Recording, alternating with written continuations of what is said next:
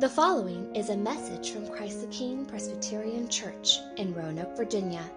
For more information about the ministry of Christ the King, please visit us at ctkroanoke.org.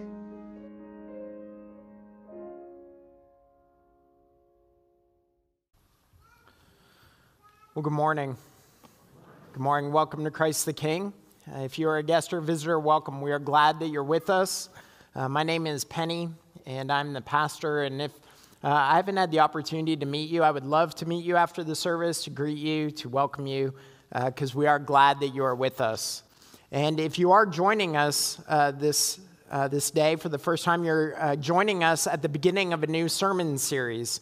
Uh, so, we finished our series in the book of Philippians a week ago, and this morning we're starting a new series that will take nine weeks looking at the fruit of the Spirit. The fruit of the Spirit. So, in Galatians chapter 5, the Apostle Paul tells us what the fruit of the Spirit are, what the fruit of the Spirit is love and joy, peace, patience, kindness, goodness, faithfulness, gentleness, and self control. And so, over the next nine weeks, we're going to look at each one of these. Now, you might be sitting there wondering uh, why we're going to take nine weeks to focus on the fruit of the Spirit. Um, I actually had someone ask me that recently, like, like why? you know, how do you come up with these? What, what makes you think about this? And, and uh, if you've been with us at CTK for some time, this might seem a little uh, out of the ordinary because most of the time we just work our way through a book, right? First Samuel, Philippians, uh, what, what have you. And uh, this series is going to have a little bit more of a topical feel. So, why are we going to spend time looking at the fruit of the Spirit? Well, think about this way. So, over the uh, last year or so, there have been a number of uh, words that have entered into our common uh, vocabulary, words that maybe we uh, didn't use before, words that we didn't say before, like herd immunity or uh, epidemiologist. Uh, I've had to practice that one a number of times, right? Those are phrases and words that we, we weren't saying with much common, uh, common occurrence prior to a year ago. Another one is the new normal, right? The new normal. Um, we've heard that probably so often and maybe said it ourselves that we're, we're kind of tired of waiting for the new normal. Um, if you're like me, uh, I don't really care what the new normal is or even what the old normal was. I just want normal, right? Well, uh, the fruit of the Spirit is the normal. You see, for the Christian life, that is what the normal is. It's not the old normal, it's not the new normal, it just is the normal. This is what the Christian life is to embody, is the fruit of the Spirit.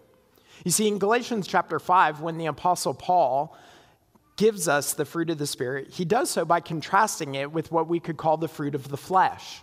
You see, in chapter 5, he says that God's people are supposed to flee from sexual immorality, idolatry, enmity, strife, fits of anger, dissensions, divisions, drunkenness, and he goes on. And then he says, But the fruit of the Spirit is love, joy, peace, patience, kindness, goodness, faithfulness, gentleness, and self control.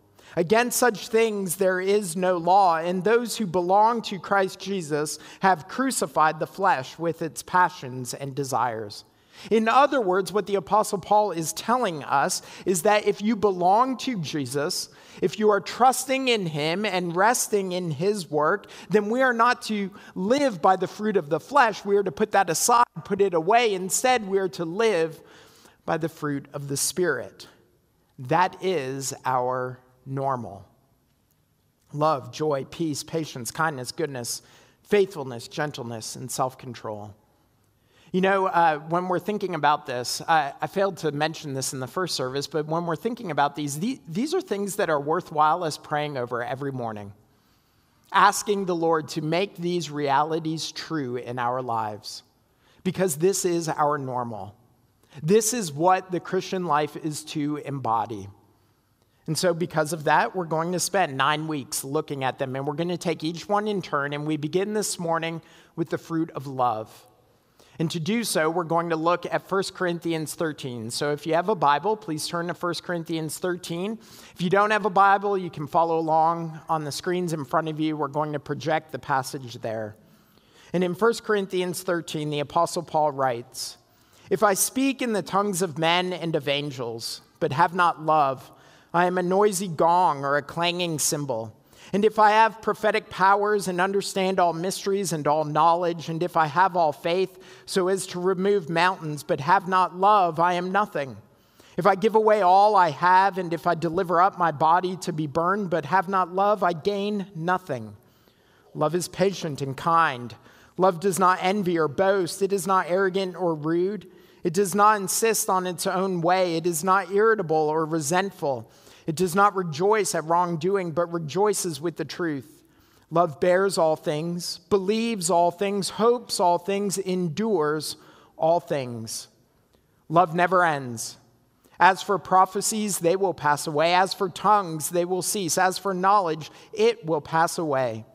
For we know in part and we prophesy in part, but when the perfect comes, the partial will pass away.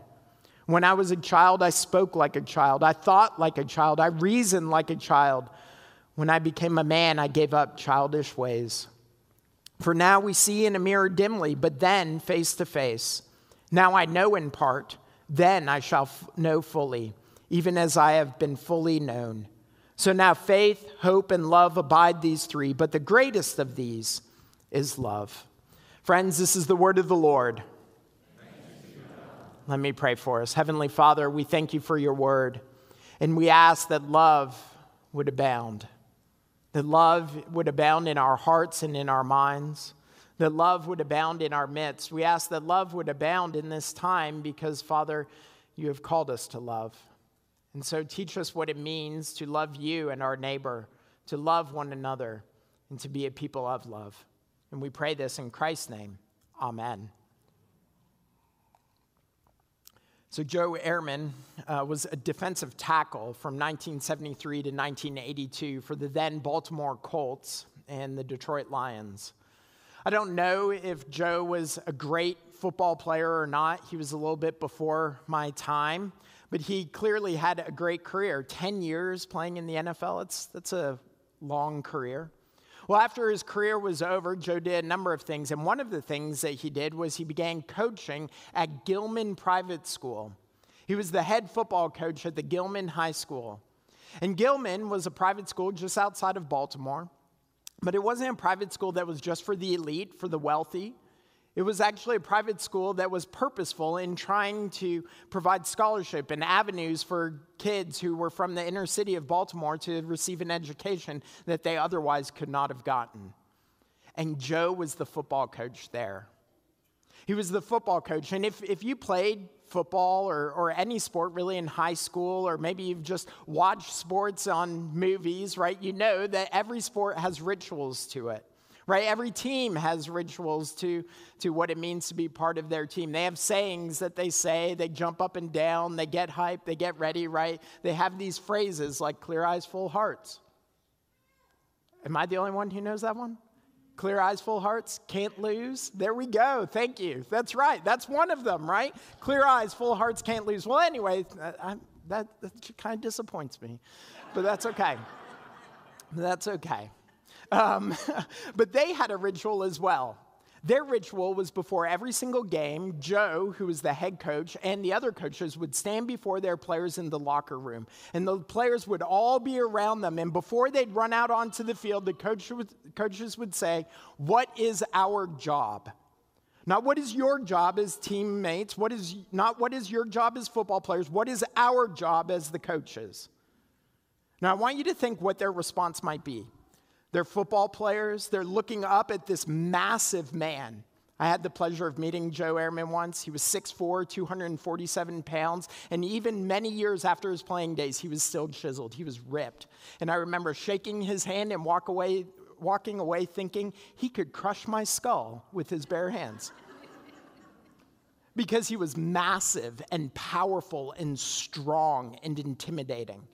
So imagine you're sitting before him and he says, What is our job? What is my job?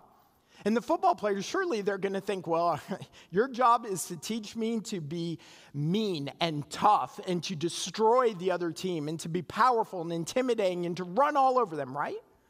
I mean, it's football after all. he would stand in front of them and say, What is our job? And the team, with one voice, would say, To love us. To love us. That's what they would say before every single game. You can actually read the story about Joe and this team in a book called Season of Life. It was written a number of years ago. But that was his job. That's what he said. Our job is to love you. Now, of course, it was also their job to teach them to block and to throw and to run, to hit the hole, right? To win. They were unapologetic. They were trying to win games. But what he said, our primary job as coaches before you is to love you. You see, on the Gilman High School football team, love was primary. And that was true not just of the high school football team, that the greatest of importance was love, but that is true of the Christian faith. I mean, we heard it in 1 Corinthians 13, didn't we? It shows us the primacy of love. We see it in the first three verses. Paul says, If I speak in the tongues of men and of angels, but have not love, I am a noisy gong or a clanging cymbal. And if I have prophetic powers and understand all mysteries and all knowledge, and if I have all faith so as to remove mountains, but have not love, I am nothing. If I give away all I have, and if I deliver up my body to be burned, but have not love, I gain nothing. So, do you all hear the primacy of love? What the Apostle Paul is saying, I can have a golden tongue and inspire men and women by my words. I can have wisdom and knowledge that surpasses everyone else. I can have the deepest faith and be generous beyond belief. But if I have all that the world would value, and think about what the world values. I mean, it would be these things, right? In the context of Corinth, one of the things that the Corinthians valued was rhetoric was articulate speech. Right? Think about our own day. What are the things that our world values? Public platforms, politically aware people, socially adept human beings, money, degrees. And what is Paul saying? I can have the biggest platform. I can be golden tongued. I can be generous, I can have great wealth, I can have many degrees, but if I have if I do not have love, what am I? I am a clanging cymbal, a noisy gong. I gain nothing. I am nothing. Love is what is primary. Now, listen, Paul isn't saying to be articulate, to have faith, to be generous, that, that those are evil, that we shouldn't pursue those things. No, he's simply saying they are secondary, that they take second chair to love. And so we should ask ourselves if our friends were to describe us, our neighbors, were to speak of us, our classmates, our coworkers, those people who drive by our church on 419 and they look and they see our building, is love what they would say characterizes us? Because that's what's primary to love. And the primacy of love isn't just in 1 Corinthians 13, it's actually throughout Scripture, right? Because Jesus himself said, What is the greatest commandment? That we should love the Lord our God with all our heart, soul, and might. And the second commandment is just like it that we shall love our neighbor as ourselves. And in the book of John, Jesus said, They will know that you are my people, that you are my followers by how you love one another. Love is the primary attribute of a follower of Jesus. And to the point that Paul says in verse 13, faith, hope, and love abide these three, but the greatest of these is love. So, what is love? We need to ask ourselves that, right? Because there are lots of ways that our world, our culture tries to articulate what love is, right? Love is simply a deep affection. It's a strong emotion, a powerful desire, right? It, it's funny that love sometimes actually just kind of feels like a bad burrito after you've eaten it. Yeah right? I mean, it's kind of that weird feeling in your stomach, right? Or, or as a commercial described it, love is a Subaru, right? I have to tell you, I have a Subaru. It's a nice car. I like it, but it's not love. So, what is love? Well, Paul tells us in verses 4 through 7, he tells us the posture of love. Love is patient and kind, does not envy or boast, is not arrogant or rude, it does not insist on its own way, it is not irritable or resentful. It does not rejoice at wrongdoing, but rejoices with the truth. Love bears all things, believes all things, hopes all things, endures all things. Do you see what love is? Love is selfless. Love is selfless. Now, before we go on, we should pause and remind ourselves of who it is that Paul is speaking to, who his primary audience is, because when we think of 1 Corinthians 13, we oftentimes apply it to marital or romantic love, right? right? That's how we often think about it. This is about a man falling in love with a woman, right? That, that this is the kind of love. And, and every single wedding that I have ever performed, every single wedding that I've presided over, has included this passage either in the readings or the basis for the homily. And there's nothing wrong with that, right? I mean, our marriages should be marked by love, and our families should be marked by love, and our friendship should be marked by love. But, but Paul's primary audience wasn't the couple sitting on the couch doing premarital counseling. Paul's primary audience was the church. People like you and me. That this isn't just how families are supposed to operate, but this is how the people of God is to operate together. That we are to be a people of love, and that means we are going to be a selfless people right? Patient, kind, not insisting on its own way, not irritable, resentful, bearing all things, enduring all things. I mean, just think about that. That is seeking the good of others at the expense even of our own good. Right? You don't bear and endure that which is easy. Right? You bear and endure that which is hard. Now, at this point, it'd be good for us to take a moment and kind of challenge some of the modern notions of what love is. Because often in our day, love is simply put forth as unconditional affirmation. Right? That if you love me, you will simply affirm everything that I do, everything that I say, everything that I think. I mean, you've heard this, right? Maybe it's even been said to you. Well, you don't love me because you disagree with me. You don't love me because you challenge me. You don't love me because whatever it might be. That if you love me, you will affirm me, but, but that's not biblical love. No, biblical love doesn't ignore the truth. Paul actually said it, right? It does not rejoice at wrongdoing, but rejoices with the truth. You see, to love someone means that we are concerned for what is true and what is right and what is good and beautiful. It is actually unloving to pretend what is wrong is right. That is unloving. Now, I imagine that some of us now, we've heard that and we're thinking, Amen. The truth, right? We're going to be truthful people and we're going to tell everybody the truth and we're going to tell it so they know it's the truth, right? Amen? Don't say amen. now, listen, we need to speak the truth. We do. We need to speak the truth. And unfortunately, the truth is is that sometimes we use the truth as a way of giving us a pass of tearing someone down with that truth. Right? We just say, well, I'm just speaking the truth in love. I love this person so much, I'm going to tell them the truth.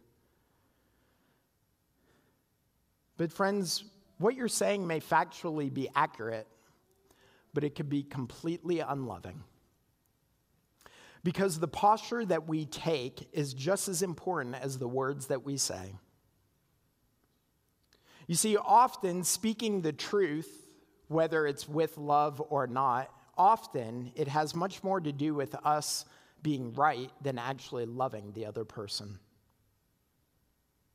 You see, if love that rejoices in the truth is what we're going for, then we are going to speak truthfully, but that doesn't mean that we put aside patience and kindness. It means that we will speak the truth with patience and kindness. I mean, do you remember in Galatians chapter 6, the Apostle Paul said, when restoring one who had fallen into sin, that they are to be restored with gentleness. You see, the truth is not opposed to love, and love is not opposed to truth. They both are to be held together. You see, love that rejoices in truth has less to do with us being right and more to do with what is best for that person. That's why the Apostle Peter in 1 Peter 4 says that we are to keep loving one another earnestly, since love covers a multitude of sins.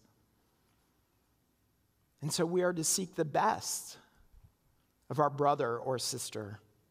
We're to seek the best for our neighbor, and that may mean at times having to say, what you are doing is damaging yourself, and it is hurting others.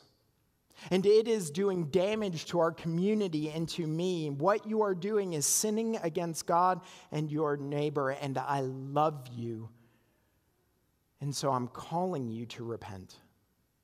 I love you and I rejoice in the truth. I love you and I must seek your good.